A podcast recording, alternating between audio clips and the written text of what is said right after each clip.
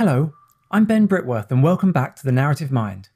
This week's simple story technique is all about appreciating stories that you might not love or even like on first reading.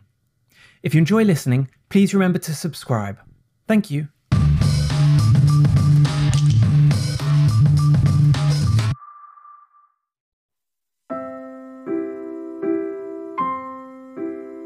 All of us have stories that we don't like or that we don't enjoy engaging with.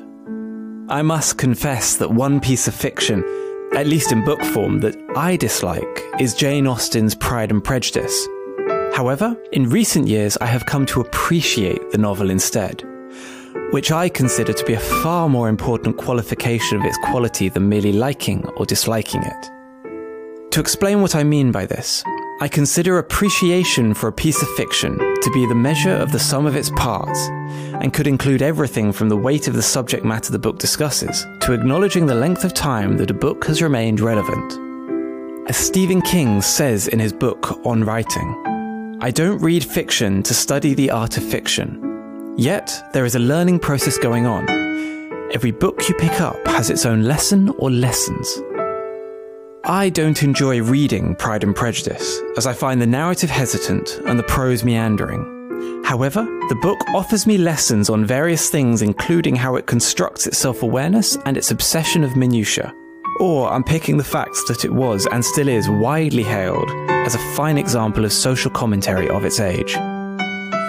From this, we could say that all books have something to offer their readers, regardless of how likable the narrative is to read as they provide us a variety of views into the literary stylings of other people and other worlds.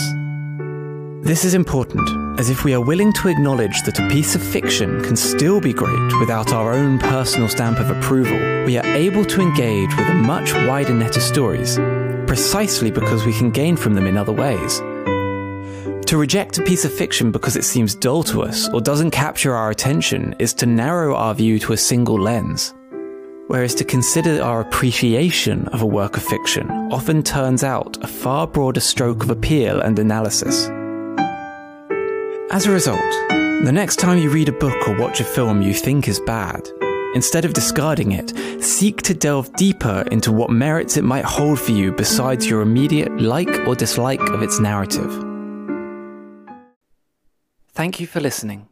Please subscribe for future episodes and updates.